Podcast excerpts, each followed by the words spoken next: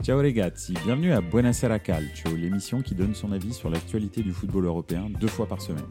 Chaque lundi et chaque jeudi à 20h30, je passe 30 minutes avec vous en direct sur Twitch, mais aussi en podcast à écouter sur toutes les plateformes de streaming. Bonne émission Bonsoir à tous, bienvenue dans Buonasera Calcio. Euh, vous savez, c'est l'émission où pendant 30 minutes on donne son avis sur le foot. Ce soir, on va aborder encore euh, trois sujets euh, un petit peu différents et versatiles. Merci beaucoup euh, d'être là en direct sur euh, Twitch euh, dans les commentaires. ce soir, donc, on va aborder les derniers développements de l'affaire, enfin l'affaire, pas vraiment l'affaire, mais le, le, le, le feuilleton Mbappé avec le mercato. On va aborder ensuite les recrues de l'OM et voir un petit peu la structure de l'effectif voir où l'OM s'est renforcé, peut-être où il reste encore des opportunités. Euh, salut Jacques Lafritte, ça fait vraiment plaisir que tu sois là, merci beaucoup. Et puis euh, enfin, on va euh, parler un petit peu du nouveau Liverpool qui est en train de se construire. On n'en a pas parlé depuis euh, ce début d'intersaison. Ils ont bien travaillé, beaucoup travaillé. Ils se sont séparés de beaucoup de personnes et ils ont embauché beaucoup de personnes. Donc ça va donner un nouveau Liverpool et je pense que moi j'ai un avis là-dessus. Donc, euh, donc voilà, j'ai envie de le partager avec vous. Bon, on va, on va commencer, euh, j'ai appelé ça Mbappé le mercato. Alors, pourquoi? Parce que Mbappé déjà, et puis euh, un petit point mercato marrant, quoi, avec, avec deux, trois rumeurs drôles. donc voilà, bon, Mbappé, alors qu'est-ce qui s'est passé entre jeudi dernier et, et aujourd'hui? Bah, c'est que bien sûr l'Arabie Saoudite a fait une offre démesurée de 300 millions d'euros pour une saison de contrat restante euh, au Paris Saint-Germain. Donc en gros, euh, euh, le Paris Saint-Germain a reçu cette offre, l'a acceptée, l'a transmise à Kylian Mbappé. alors on parlait de de deux fois 200 millions d'euros de salaire sur deux saisons, mais il y a eu aussi une rumeur, alors on ne saurait jamais parce que bon, Mbappé a refusé cette, cette rumeur, cette offre, bien sûr, il a refusé de négocier avec euh, l'Arabie Saoudite. Enfin, oui, parce que c'est l'Arabie Saoudite euh, directement, hein, c'est un club, mais en fait, c'est l'État qui, euh, qui, qui, finance tout ça. Donc, on parlait aussi de 700 millions d'euros sur une saison, avec la possibilité ensuite de pouvoir signer au Real Madrid complètement libre la saison prochaine. Donc, c'est une, rumeur qui n'était pas vraiment fondée, je crois. Euh, c'était un, bref, quelqu'un qui travaille euh, dans des médias euh, américains qui a donné cette rumeur.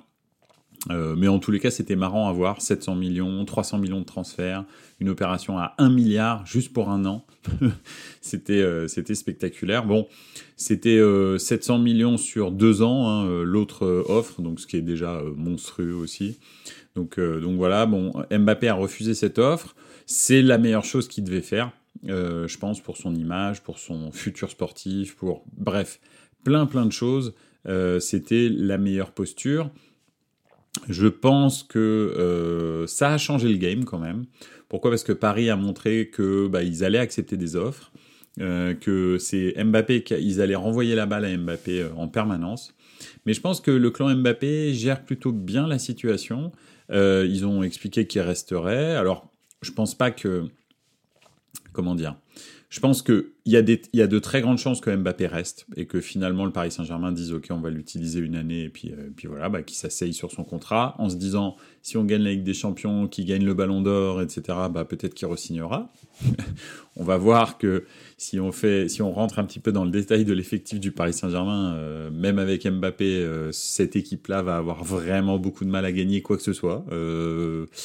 Probablement même la Ligue 1, ça va être un petit peu short. Ils ont un effectif qui est vraiment famélique. Là, là, ça commence à devenir vraiment inquiétant. Le milieu de terrain du Paris Saint-Germain, c'est catastrophique. Ils vont perdre Verratti.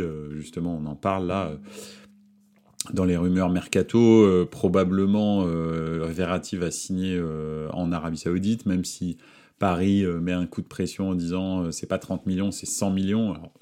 le club qui, met 100 millions sur Marco Verratti, il est plus que fatigué, je veux dire, peut-être même plus que Verratti, pour vous dire à quel point il est fatigué.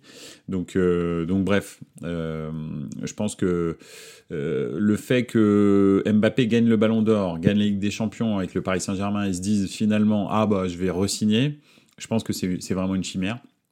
Pourquoi? Parce que l'effectif n'est pas du tout au niveau d'une équipe de très haut niveau. C'est un effectif qui va être euh, top 3 France, mais je suis même pas sûr que cette année il gagne le, le titre. Donc, euh, donc voilà. Après, sauf renforcement euh, exceptionnel, hein, mais très honnêtement, c'est pas les cirques qu'ils ont qu'ils ont pris là, des, des, des, bouts de banc au Real, des gens qui sont en fin de contrat, voilà euh, des, des, joueurs qui sont quasi tous blessés, dont on ne sait absolument pas ce qui va se passer euh, pour leur forme physique. Honnêtement, euh, c'est vraiment que c'est vraiment, compliqué. salut Okotonujo, bienvenue et Forza Lenta si tu as envie, moi je suis d'accord. Donc, voilà. bref, en gros, euh, attends, je vais faire un petit tour dans les, commentaires. Jacques Lafrite qui nous dit Pour moi, il y a que les supporters parisiens qui ne voient pas que le, PSG passe pour des pimpins. On dirait qu'ils ont cette posture car il n'y a plus d'argent. Ouais, c'est vrai. Euh, je suis d'accord avec toi. C'est un peu ça. Euh, ils, ont, ils, ont, ils, se rendent compte qu'en fait, ils ont dilapidé leur argent avec des Neymar, des, des, des Mbappé et des, et des Messi, plus des contrats stratosphériques pour des joueurs qui sont moyens. Euh, très honnêtement. Hein. Je veux dire, euh, les, quand vous regardez les salaires de Carlos Soler, de, de, de, personnes comme ça, ou même de Verratti, c'est des salaires qui sont démesurés par rapport à leurs prestations. Ça, on, on, on est tous d'accord. Et ce qui fait que bah, s'ils perdent le seul joyau qu'ils ont, hein, parce que euh, après ils ont un joyeux moisi, c'est Neymar, mais s'ils perdent le seul joyau qu'ils ont, euh, euh, bah, en fait, il n'y a plus rien, il n'y a plus d'argent du tout pour, euh, pour recruter une star. Harry Kane, c'est pareil, c'est suspendu au transfert de, de, Mbappé ou potentiellement de Verratti, en tous les cas de très gros salaires qui devraient partir, plus un transfert conséquent. Donc, donc voilà, donc Mbappé, il y a très peu de chances qu'il re-signe au Paris Saint-Germain, probablement à la fin de cette année, il va, euh, il va certainement, euh, ils vont certainement perdre Mbappé s'il reste. Mbappé, lui, joue sa carte, hein, parce que c'est juste un jeu d'échecs, euh, c'est-à-dire Paris met la pression en disant Ah là là, avant le 31 juillet, tu dois partir au re-signer. Il fera ni l'un ni l'autre, ça je, je pense qu'on est bien d'accord. Il partira pas et il re-signera pas. Et, et en fin de saison, je pense qu'en fin de mercato, style le 28, 29, 30 août, quelque chose comme ça, il est très probable que les clubs réellement intéressés par Mbappé fassent une offre à une centaine de millions, je pense, pour que ce soit pas ridicule, mais pour que ce soit pas non plus démesuré. Je pense que des clubs comme le Real, comme potentiellement Arsenal, comme euh, des, clubs comme ça, pourront faire une offre à ce moment-là. Et euh, bah, là, là, clairement, la balle sera dans le, dans le camp du Paris Saint-Germain, parce que Paris a, annoncé, euh, euh, a claironné que c'était 200 millions Mbappé, etc., euh, etc. Ben, en fait, il aura pris quand même la moitié de sa prime de, de, fidélité, parce qu'il sera resté jusqu'après le 31 juillet, je crois. Donc c'était ça, la, première partie, c'était 40 millions. donc, et puis ensuite, ben, il aura un maxi salaire, soit au Real, soit au Arsenal, je pense, ou je ne sais pas quel autre club, mais on va dire si c'est un grand club européen, ça peut être Manchester United. Enfin, je vois pas d'autres clubs que le Real ou bien des clubs anglais qui puissent euh, l'accueillir. Très honnêtement, peut-être Newcastle, peut-être euh, Newcastle, effectivement. Je parle d'Arsenal et Newcastle aussi parce que je pense que c'est deux clubs dans lesquels il y a une histoire à écrire. Et ça, ça peut être un beau challenge pour euh, Mbappé. Euh, ils n'ont jamais gagné la Ligue des Champions, ces deux clubs-là.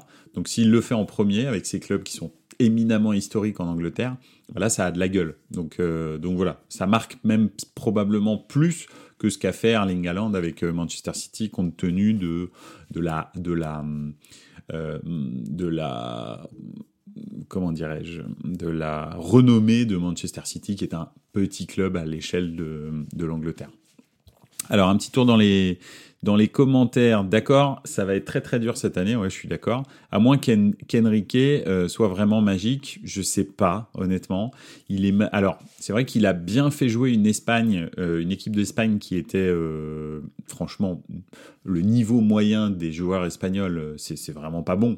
Honnêtement, hein, ils, sont dans un trou générationnel, c'est pas du tout au niveau de ce qu'on a pu vivre dans les années 2010. Donc euh, voilà, mais alors, on en est très très très loin. En même temps, c'était une équipe ultra dominante dans les années 2010. Mais là, on est sur une équipe d'Espagne qui ne qui n'égale même pas celle de Raoul Guti, euh, etc., qui n'a jamais rien gagné. Là, l'équipe d'Espagne qu'on a en ce moment, elle est quand même vraiment famélique. Hein. C'est une, une équipe de babal, il euh, n'y y a aucun attaquant. Enfin bon, c'est vraiment pitoyable. Et pourtant, il les, a bien fait jouer. Ils ont fait des belles prestations. Donc, on va savoir. Euh, quand Okutonujo qui nous dit quand Antonio Conte a critiqué Tottenham, tu transfères ses paroles pour le PSG, c'est pareil. Oui, c'est pas faux, c'est vrai. Sauf que Paris s'est donné quand même les moyens euh, de recruter des superstars qui auraient dû le faire euh, basculer dans un autre monde. Et en fait, ça n'a été que au niveau marketing que ça l'a fait basculer dans un autre monde, au niveau sportif, jamais. Donc, euh, on va dire que Tottenham, c'est, moi je trouve, c'est jamais donné les moyens de gagner, alors que, euh, que, Paris, c'est quand même lui donner les moyens. Donc euh, voilà. Il va prendre les 700 millions en Arabie Saoudite, il va acheter le Real. ouais, alors là, là on est dans le multiverse, c'est possible, va savoir. pourquoi pas, hein, si, si, ouais. Bon, le Real, je crois que ça coûte cher quand même. Hein. Et puis en plus, c'est pas à vendre, c'est une association, donc c'est compliqué. Euh, bon, le PSG a gagné des championnats. Oui, ah oui, bah, c'est clair. Après, gagner la Ligue 1, c'est pas gagner la Première Ligue. Hein. C'est une autre paire de manches de gagner la Première Ligue quand vous avez 7-8 équipes de très haut niveau euh, qui sont capables de gagner la Ligue des Champions, limite. Euh, bon, bah, ou une Coupe d'Europe, en tous les cas, c'est très compliqué de, gagner un championnat comme ça. En France, euh, bon, euh, voilà, vous avez généralement une équipe qui, est un peu embêtante. Après, le reste, euh, c'est pas, pas terrible. voilà, il y a des championnats comme ça, comme le championnat d'Italie. Gagner le championnat d'Italie, c'est compliqué. Pourquoi? Parce que bah, vous avez sept équipes qui sont fortes. Et donc, il faut passer devant sept adversaires, pas un seul, mais sept. Donc, donc c'est chaud. Et c'est pareil en Angleterre, en fait. Donc, donc Tottenham qui gagne pas la première ligue, bon, c'est quand même pas. voilà mais qu'il soit pas euh, dans les quatre premiers tout le temps, ça c'est embêtant. Quoi. Donc euh, voilà. Euh, bref, en tous les cas, Mbappé, je pense, va faire traîner les choses jusqu'à la fin du mercato. probablement, bah, ils vont certainement recevoir une offre fin du mercato, vraiment toute fin, et il va falloir qu'ils fassent un choix. soit ils perdent la face et ils disent bah non, mais je les mets, je le, je le, je le mets sur le banc. et je pense que c'est pas la bonne chose pour pour Paris parce que toutes les secondes, la question sur Mbappé va revenir dans toutes les interviews, toutes les conférences de presse, tout, tout le temps en permanence, garder Mbappé sur le banc, c'est vraiment pas une bonne idée. Donc il va falloir qu'il le transfère pour 100 millions ou euh, équivalent à peu près euh, le 28 et ça veut dire qu'ils n'auront aucun remplaçant. Parce que le 28 août vous pouvez pas vous retourner. C'est pas possible. À moins que euh, ils aient vraiment bien préparé les choses. Alors là ce serait cool mais mais je sais pas. Donc voilà. Euh, Jacques Lafritte qui nous dit euh, sans Mbappé le PSG est au niveau de l'OM question effectif. Bah oui, euh, justement on va en parler après. C'est vrai que quand tu regardes l'effectif le, de l'OM, le milieu de terrain en tous les cas, si Verratti s'en va, n'a rien à envier au Paris Saint-Germain. La défense, bah on peut pas savoir. Hein, Skriniar blessé en toute la saison, quasi. Lucas Hernandez blessé toute la saison, Kipembe blessé toute la saison, euh, donc il y a juste euh, Marquinhos, bah Marquinhos quoi, hein, euh, Marquinhos malheureusement qui s'est transformé, qui a pris la, la malédiction du Thiago Silva de la pleureuse, donc c'est très compliqué. aucune force de caractère, rien du tout, plus du tout le défenseur vraiment impactant qu'il était il y a quelques années. et puis les latéraux, bah, Nuno Mendes blessé de chez blessé, bah, là il s'est encore blessé en préparation. c'est un peu un Renato Sanchez bis. Et puis enfin, de l'autre côté, Hakimi qui est en pleine histoire de divorce euh, euh, slash euh, inculpation pour viol. c'est compliqué la défense. Le milieu de terrain, bon, j'en parle pas. Le seul un peu qui sort vraiment du lot, c'est Zahir Emery. Mais bon, en théorie, Zahir Emery, il doit pas porter le jeu du Paris Saint-Germain. Hein. il doit juste être un jeune qui rentre et fait des différences par son talent. Après, il y a Ougarté, 60 millions d'euros, on sait pas ce que ça donne. Carlos Soler, j'en parle pas. bref, Anders Herrera, je sais pas s'il revient ou pas, mais bon, bref, voilà, je pense qu'il se balade dans les bois.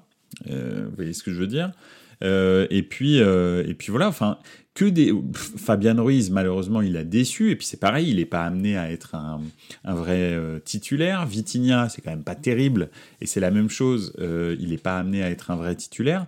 Donc c'est très compliqué. Alors là je, je parle même pas de l'attaque parce que donc entre Icardi qui va bientôt être transféré mais aussi Ikitike en numéro 9 un Neymar dont tu sais absolument pas quoi faire si tu joues en 4-3-3 parce que tu peux pas le mettre sur une aile, euh, en 4-3, en 4-2-3-1, bah, c'est très compliqué quand il est numéro 10 et puis euh, Mbappé aime pas être euh, trop près de, Neymar. Donc, bref, et surtout, ils ont pas d'aile droite. Donc, c'est franchement super complexe de faire jouer ce Paris Saint-Germain.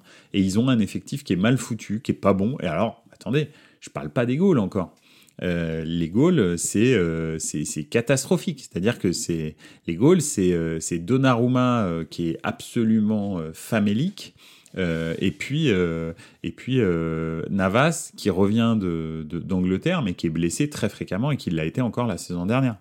Donc voilà, c'est très mal barré pour le Paris Saint-Germain. C'est une saison qui va être vraiment compliquée. donc, donc voilà.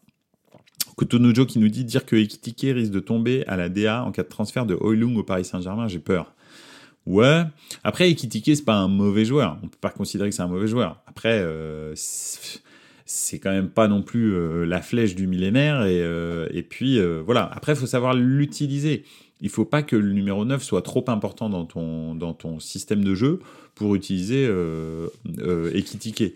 Mais en tous les cas, une chose est sûre, les qualités d'Ekiteke qu'on a pu voir euh, dans, son club précédent, euh, avant d'être transféré au Paris Saint-Germain, euh, s'adaptent beaucoup plus au style de jeu de l'ADA que au style de jeu du Paris Saint-Germain, de tripoteurs de ballon qui font jamais de passe. L'ADA, au moins, on, la plupart du temps, et c'est ce que demande euh, Gasperini, euh, même si je le porte pas dans mon cœur, euh, en termes de personne, je trouve que c'est quelqu'un de désagréable, Gasperini, mais ça ne change pas que c'est un entraîneur qui respecte le jeu. Et quand vous devez faire la passe, vous faites la passe. Et Ekitike, dans la boîte, bah, il est grand, il est pas trop mauvais avec les pieds, il est pas lent, pas super rapide, mais il est pas lent. Euh, donc, euh, donc voilà, on dirait, on dirait une chanson de Louise Attaque. Mais, euh, mais donc, donc voilà quoi. Non, je pense qu'équitiquer à la DA, c'est pas, c'est pas, c'est pas une insulte. Il n'est pas, il pas nul à ce point-là. C'est juste qu'au Paris Saint-Germain, il n'a pas le niveau technique et puis surtout, il n'y a pas de plan de jeu quoi. Donc, bah, il, forcément, il sert à rien. Donc, donc voilà. tu préfères Roy Oui, bah oui. Il est odieux, mais c'est divin, Gasp. Ouais, bof, bof. mais il est odieux quand même. C'est quand même une personne euh, désagréable. Bref. Euh, voilà un petit peu en tous les cas pour le Paris Saint-Germain et les rumeurs Mbappé et surtout l'impact que ça peut avoir sur le Paris Saint-Germain si finalement Paris décide de le transférer parce que il y aura pas de il y aura pas de jour pour se retourner. Je pense pas que début août euh, le, le, le Real va arriver avec une offre de 100 millions. Ils veulent les mettre au pied du mur en fait c'est sûr et certain. Euh, parce qu'ils veulent pas payer 200 millions, plus un salaire de dingue, plus une prime à la signature. Déjà, ils peuvent pas, tout simplement, financièrement. Mais, euh, mais en plus, euh, au mois de janvier, ils peuvent négocier avec lui gratuit. Donc, un transfert à 100 millions, pourquoi pas, mais pas plus, c'est sûr. Donc voilà. Voilà un petit peu le. En tous les cas, comment je vois les choses. Ce serait le transfert du siècle. Je sais pas. Transfert du siècle, enfin du siècle. Euh, transfert pour moi le plus, le plus spectaculaire et, euh, et, qu'a fait, euh, d'ailleurs il y a un superbe documentaire là-dessus sur Netflix il me semble, c'est le transfert de Luis Figo du Barça au Real. Pour moi c'est ça le transfert, transfert du siècle. Euh, je vous encourage à le vivre. Moi, je l'ai, moi, je l'ai vécu en direct. C'était, euh, c'était ultra choquant. Et puis les matchs ensuite entre le Real et le, Barça étaient complètement dingos. Euh, mais, mais le transfert est complètement fou. Et il y a l'histoire complète du transfert avec avec ses agents et tout qui racontent tout. C'est, c'est incroyable. Franchement, c'est, c'est, c'est un, un polar. C'est, c'est fantastique. Franchement, très très bon documentaire. Donc voilà, transfert du siècle pour moi, c'est Figo. Euh, voilà, on en a terminé. tu peux acheter 42 500 Twingo avec 700 millions. Ça, c'est bien.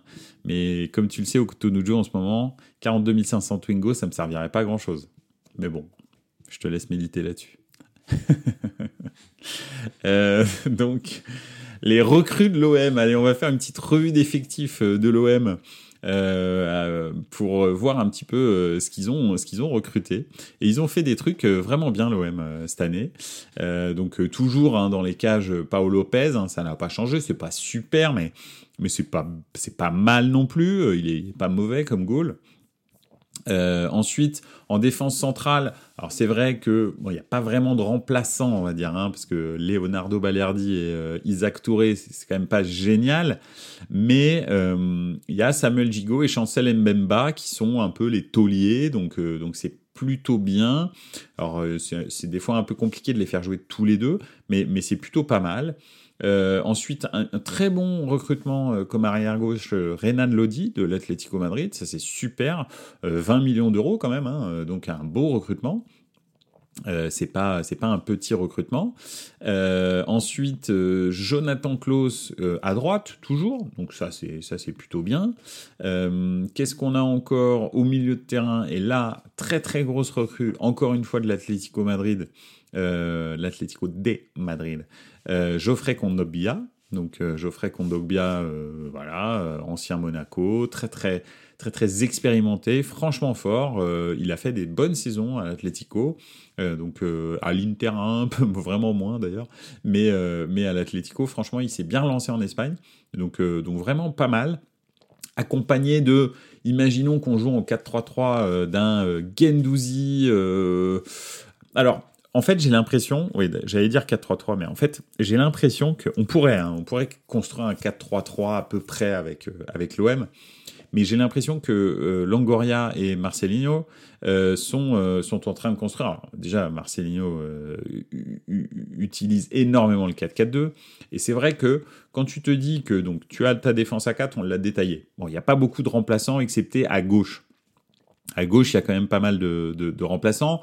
À droite, il y a Paul Lirola. À gauche, euh, vous avez, ouais, faut remarquer, vous avez juste euh, Jordan à ma vie. Bon, bah, on verra bien. Mais euh, donc, au milieu de terrain, les deux, si on prend un double pivot défensif, hein, vous pouvez mettre Kondogbia avec soit Rongier, soit Verretou. Ça, ça, peut être pas mal. Et puis devant, un petit peu dans le, les deux les deux offensifs, bah là c'est pas mal parce qu'il y a quand même pas mal de, de, trucs. Alors, vous pouvez être Gendouzi aussi dans les, dans les deux derrière. Hein. donc, Kondogbia, Verretou, Rongier ou Gendouzi. Donc, il y en a quatre pour deux places et ça, c'est plutôt bien. Et enfin, devant, sur les deux, vous avez quand même Aminarit, Ruslan euh, Malinovski, euh, Asdin euh, Ounani et, et Gendouzi qui peut aussi euh, monter, monter d'un cran. Donc euh, il donne aussi une, un potentiel, euh, une potentielle, enfin une, possibilité un petit peu plus haut. Donc donc vraiment pas mal, je trouve. alors attends, hop là, je, fais un petit tour dans les commentaires parce que je vois qu'on parle de Twingo électrique. Pourquoi pas? Ouais, effectivement. Octonujo qui dit Santa Claus, peut-être. Malinowski, voilà. Ok, très bien. Bon, bah, alors je vais continuer euh, ma revue d'effectifs. euh, et puis, euh, devant, effectivement, si on prend deux attaquants, deux attaquants, bah, on peut penser à. Euh, donc, il y a Pierre-Emerick Aubameyang et Vitinha qui sont vraiment des avant-centres. Et autour, on peut faire tourner. Alors, soit tu les fais jouer tous les deux. Je sais pas s'ils vont trouver une. une une comment une complémentarité ça ça va être voilà on va voir mais après, sinon, tu peux faire tourner autour d'eux un euh, Senzing Gunder, euh, bon, qui potentiellement pourrait être transféré. Euh, donc ça, ça peut être intéressant. En tous les cas, il y a, ils sont deux, enfin ils sont trois pour deux places. Et puis surtout, il y a Ismail Assar qui est qui est qui est arrivé en provenance de Wolverhampton.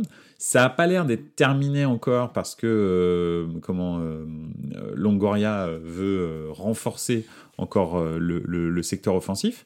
Donc, euh, donc ça, peut, ça peut vraiment être, euh, être pas mal.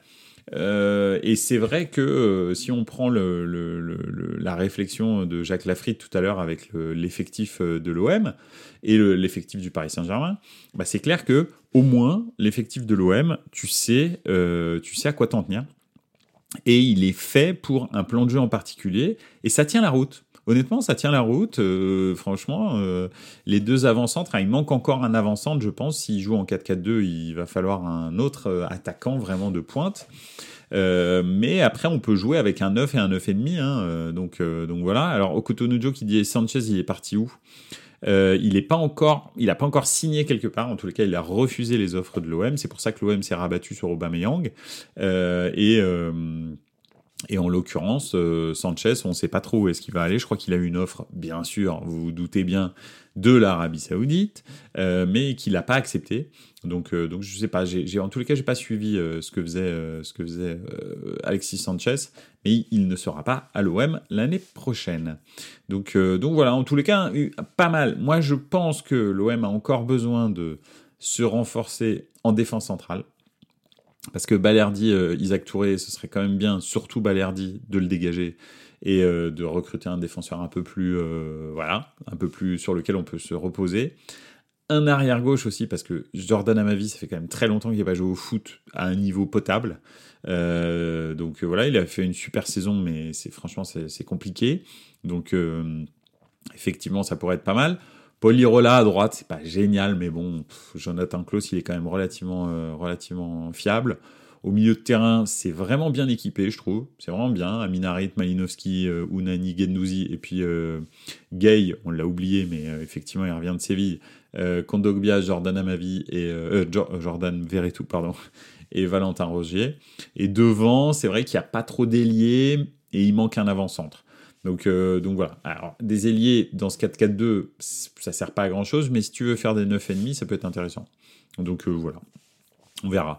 En tous les cas, on verra comment ils vont, ils vont terminer, mais c'est plutôt pas mal, moi, je trouve, euh, comme structure d'effectif. Et je pense que l'OM va faire une très bonne saison. Alors maintenant, en revanche, il me semble pas que McCourt ait mis la main à la poche. ça veut donc dire que je ne sais pas euh, comment ils ont fait pour recruter tout ça. Euh, déjà, pour faire des transferts aussi gros comme Vitinha, par exemple, à intersaison, 32 euh, millions, record de l'OM, puis ensuite enchaîner avec des salaires monstrueux comme celui de Aubameyang, faire des transferts quand même comme Reynal Lodi à 20 millions d'euros, etc. Honnêtement, l'OM a de l'argent, je ne sais pas d'où ça sort. Donc bref, on verra bien. Après, ils ont euh, effectivement, ça fait quand même euh, deux saisons qu'ils sont en Ligue des Champions. Là, ils ont malheureusement un tour préliminaire. J'espère pour eux. Ça, c'est la seule euh, incertitude pour moi. J'espère pour eux qu'ils vont vraiment être qualifiés en Ligue des Champions. parce que, à mon avis, s'ils se qualifient pas en Ligue des Champions et qu'ils sont reversés soit en Europa League, soit en, Conference League, hein, parce que vous savez que vous pouvez perdre tout hein, si vous ne passez pas les deux tours. Donc, il y a un tour qualificatif et le barrage que l'OM doit passer. Euh, il faut savoir que les barrages ces dernières années pour les équipes françaises, c'est pas du tout du tout couille. Hein. Euh, c'est toujours très très compliqué et très souvent, bah, on n'a pas de troisième club. Hein. Donc, euh, donc voilà. je ne sais pas ce que ça va donner. il faut savoir que aussi dans les barrages, etc., vous n'avez pas ni de club anglais, ni de club espagnol, ni de club italien, ni de club allemand. Donc en théorie, si la France est le soi-disant cinquième grand championnat, il devrait passer chaque année. Et je vous garantis que c'est pas le cas. Euh, il ne passe pas. Donc euh, voilà, potentiellement, euh, ça veut dire aussi qu'il faut peut-être qu'on se remette en question. Mais bon, bref. voilà, en tous les cas, l'OM, mais je trouve effectivement, comme tu dis, au franchement, c'est pas mal. Ouais, c'est plutôt pas mal. Honnêtement, vraiment bien. Je pense que Unai va vraiment éclore cette année. C'était le joueur un peu frisson de la Coupe du Monde hein, avec le Maroc. Donc, donc voilà, j'ai hâte de voir ça, moi. J'ai vraiment hâte de voir ça. Et Aminarit, peut-être, va vraiment aussi franchir un cap. Donc euh, ça, peut être, ça peut être une super saison. Et puis le fait qu'il se soit séparé de Dimitri Payet, c'est quand même vraiment, je pense, un poids en moins parce que c'était un très gros salaire, une très grosse aura, enfin, entre guillemets, c'est-à-dire caractère dans le vestiaire. Et donc, donc voilà. Jacques Lafried, possiblement les Rangers ou, Braga pour l'OM. Ouais, bah, ni l'un ni l'autre. Hein. Moi, je vous dis que ça va être très compliqué de passer l'un ou l'autre. Euh, les Rangers, on les a vus jouer l'année dernière euh, en, Coupe d'Europe. Bah, c'est du lourd. Et euh, Braga, les clubs portugais, généralement, sont au-dessus des clubs français. donc j'ai malheureusement, hein, on a vu Benfica contre le Paris Saint-Germain, on a vu le Sporting. alors le Sporting contre Marseille l'année dernière, c'était vraiment bizarre parce que le Sporting est très au-dessus de Marseille, très clairement. sur l'année dernière, ils sont ultra au-dessus. Après, ils ont un goal qui leur a donné 5 buts en deux matchs. Hein. donc bon, bah, on peut rien faire. Mais mais mais sinon, en général, le Sporting a un niveau de jeu bien supérieur à l'OM.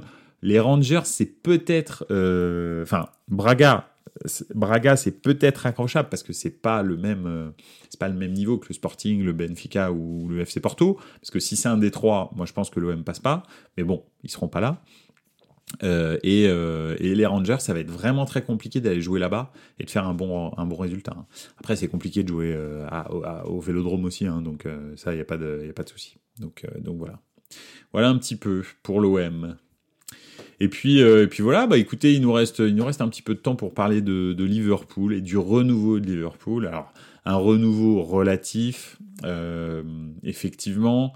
Euh, Liverpool avait un petit peu est tombé l'année dernière en panne d'essence, très clairement. Ce qui s'est passé quand on se souvient du gegenpressing et du jeu ultra électrique du de, de, de Jürgen Klopp, bah effectivement alors, Okutunujo qui dit sur un malentendu, ça peut passer. Ouais, voilà, c'est Jean-Claude Duss euh, en, tour préliminaire de Ligue des Champions, euh, les clubs français. Et Okutunujo, LFC Forever. Donc, euh, justement, LFC Forever, Liverpool l'année dernière a eu une, vraie panne d'essence. Le, joueur, le, jeu électrique, le gegenpressing, tout ça, ça s'est arrêté. C'était terminé. et puis, et puis en défense centrale aussi, c'est criant, c'est c'est vraiment, euh, c'est vraiment le, par, par, exemple, Van Dyke, depuis sa blessure, c'est, je sais pas qui c'est, c'est son frère. Ça peut même être limite sa sœur. Euh, je veux dire, c'est incroyable. C'est, il est, il est, il est nul. Mais comme ça fait très longtemps que j'ai pas vu un top player devenir nul, c'est-à-dire du jour au lendemain, quoi. Euh, et, et, et c'est vrai que les latéraux commencent à peiner. Le, le goal, bon, le goal lui reste à, à, à, sa, à son niveau. Remplacer euh, Firmino et Sané, ça a été très compliqué. Firmino était là, mais il jouait quasi plus. Et Sané, euh, ça a été très compliqué de le, remplacer. En plus, la, blessure de, de Luis euh, n'a pas du tout aidé. Mais, c'est vrai que, comme tu dis, Jacques Lafritte, beaucoup de clubs auraient débarqué Klopp après une saison comme ça. Maintenant, c'est vrai que Klopp, lui, je pense que moi, je, moi, personnellement, je serais passé à autre chose. Il y avait des super coachs euh, sur le marché. C'était une année où tu pouvais te séparer de Klopp. Et Klopp, potentiellement, aurait pu aller peut-être dans un club plus grand que Liverpool encore, enfin, ou en tous les cas au même niveau, euh, le Real, par exemple, pour remplacer Ancelotti, qui est un peu en fin de en fin de règne euh, au Real et qui pense déjà, qui a déjà signé avec la sélection brésilienne, ça lui aurait peut-être fait du bien de prendre une année de sabbatique pour commencer à, connaître l'ensemble des cocktails euh, euh, brésiliens pour l'apéro, parce que c'est de ça dont il va parler avec Neymar et les autres zozos qu'il y a en sélection brésilienne. Même si, attention, hein, il y a aussi le clan des, des, des, des religieux, donc il y a, y, a, y a, les deux styles au Brésil. Hein. Il n'y a, a pas que Neymar, il y a aussi les, les, les, gens qui se couchent à 9h. Donc, euh, donc voilà. euh, Nujo qui parle de caipirinha, absolument. Bah, il, lui faut au moins un an pour faire une bonne caipirinha après l'entraînement euh, à Neymar. Hein. Donc il faut qu'il commence à se préparer euh, gentiment. En tous les cas, effectivement, Liverpool a fait le choix de garder Klopp. Ou plus exactement, Klopp a fait le choix de rester. Euh, je ne sais pas comment ça s'est mis, mais l'un et l'autre ont décidé de continuer ensemble. Bon, pourquoi pas le, truc, c'est que je, me demande, je me demande si c'est le bon move, mais bon. en tous les cas, la cellule de recrutement et le club a vraiment, c'est vraiment attelé à bah, remettre de l'essence dans le moteur. Et le moteur du jeu de Liverpool, c'est le milieu de terrain. Le milieu de terrain, euh, c'était c'était Anderson, euh, Fabinho, euh, Alcantara qui faisait vraiment tourner le, milieu de terrain de, Liverpool. À, à, très très très haut régime, ce qui faisait que l'adversaire était asphyxié et en même temps, bah, étant donné que Liverpool récupérait la, balle très très haut, il pouvait se projeter très rapidement dans la surface adverse avec des joueurs qui avaient une technique en mouvement, parce que c'est pas des joueurs comme Neymar, hein, c'est pas du tout hein, Sadio Mané et Mohamed Salah, ce sont des joueurs qui ont une superbe technique en mouvement. Donc forcément, quand déjà il vous reste plus que 15 mètres à faire, que vous êtes lancé euh, parce que le milieu de terrain est très dynamique, etc., bah, il faisait des dégâts euh, considérables dans les défenses adverses. Que ce soit celle de Manchester City ou n'importe laquelle, euh, en réalité, il détruisait n'importe quel adversaire. Mais le problème, c'est qu'ils se sont essoufflés. Et là, Liverpool a fait trois, on va dire pas trois, mais compte sur un retour, celui de Thiago, de, Alcantara donc. Euh, il, compte aussi s'appuyer sur, euh, des jeunes hein, comme Bayetic, euh, Curtis Jones et Harvey Elliott. Et à côté de ça, ils ont transféré deux tauliers pour des très grosses sommes hein, quand même. Hein. Alexis McAllister 65 millions d'euros et Dominique Slobotsai 50 millions d'euros. Slobotsai qui a fait une superbe saison à Leipzig l'année dernière et McAllister qui a fait une superbe saison aussi euh, dans son club, mais aussi euh, bien sûr en sélection. Hein, on a bien vu que c'était lui le probablement le poumon euh, de, de l'Argentine. Donc voilà. je pense que ce milieu de terrain là, si ça prend, si Thiago revient à son, à son, à son meilleur niveau et que ils arrivent à faire jouer, à trouver une espèce de, d'harmonie de, entre Slobotsai, McAllister et, et Thiago Alcantara, ça va être parce que là il y a plus de qualité même que Fabinho, euh, Anderson euh, et, euh, et Thiago Alcantara. Hein. Parce que Slobotsai, c'est très au-dessus d'Henderson, je pense, techniquement. Après, en termes d'influence, Anderson, c'était le capitaine, etc. En termes de, leadership, ça, je sais pas. Bien sûr que non, même probablement pas. Mais Alexis McAllister, lui, en revanche, c'est un vrai leader. Et Thiago Alcantara, bah, on connaît sa technique. Le problème, c'est qu'il a été très souvent blessé ces dernières années. Euh, et puis, je trouve que les petits jeunes, là, euh, Elliott, Jones et, euh, et c'est plutôt pas mal comme remplaçant. Donc, franchement, je ne suis, pas, suis pas inquiet. Fabinho, lui, est toujours là, mais vous savez qu'il devrait être transféré en Arabie Saoudite. Mais ce sont ces bulldogs français qui bloquent. et oui. Euh, il a euh, deux ou trois bulldogs français avec sa femme, euh, ils sont amoureux de leur chien. Et en l'occurrence, en Arabie Saoudite, ils sont considérés comme des chiens dangereux. Alors, je ne sais pas si vous avez croisé un bulldog français récemment, mais excepté ronfler, être essoufflé quand il court plus de 3 mètres, et, et, puis, bref, je vais pas rentrer dans les détails, mais ce sont des chiens qui sont très, on va dire, sonores en général. Euh, bah, c'est tout ce qui se passe. Hein. Donc euh, bon, bref, on verra bien. Ils ont demandé une dérogation pour pouvoir venir avec leur chien, parce que sinon il ira pas. Donc euh, voilà, moi j'ai vraiment foi dans ce milieu de terrain. Maintenant, il y a quand même quelque chose qui m'inquiète à, Liverpool, c'est quand même la défense. Parce que pour moi, bon, Allison est vraiment incroyable comme gardien, donc ça, j'ai aucun doute là-dessus. Euh, Ibrahima, Ibrahima Konaté, pour moi, c'est un des meilleurs défenseurs central prospect du, du futur, quoi, vraiment. Hein. je trouve qu'il est. Euh, enfin, bon, il a 24 ans, mais il est, il est vraiment exceptionnel s'il est bien accompagné. Et c'est ça le problème, c'est que entre Virgil van Dijk, euh, Joe Gomez, Joel Matip et Nathaniel Phillips, je suis pas sûr qu'il soit bien accompagné. Donc euh, voilà, limite je mettrais plutôt euh, Matip ou Gomez avec lui, euh, l'un ou l'autre, mais Van Dyke, j'avoue que lui, il va plus embêter tout le monde qu'autre chose. Parce qu'il a un très gros salaire et parce qu'il n'est pas du tout au niveau, mais pas du tout au niveau, à n'importe quel niveau physique, technique, tout ce que tu veux, il n'est pas là. Il n'est pas là depuis, depuis sa blessure contre Everton, euh, cette fameuse sortie euh, complètement dingue du goal d'Everton qui lui casse le ligament croisé. Honnêtement, il est devenu, c'est devenu un autre joueur, quoi. Il, n'est est plus du tout dans le, dans le duel, il est mal placé, ses relances sont pourries, enfin peut-être pas pourries, mais beaucoup moins tranchantes qu'avant. Donc, euh, donc voilà. Donc euh, là, en défense centrale, ça me pose problème. Ensuite, arrière gauche, Andrew Robertson, on parlait du milieu de terrain qui est un peu essoufflé. J'ai l'impression que Robertson est aussi un petit peu essoufflé. Son remplaçant, Konstantinos Timikas, n'est pas mauvais. Euh, honnêtement, quand il rentre, il fait plutôt des bons matchs, mais c'est quand même pas niveau je vais gagner avec des champions de Timikas. Hein. Donc bon, voilà, je suis circonspect sur la gauche. Et alors à droite, euh, pareil, hein, Trent Alexander-Arnold, euh, faut le mettre à un autre poste, mais latéral, c'est pas du tout son poste en fait. Euh, il est nul en défense. je trouve qu'il a de moins en moins d'impact sur le jeu.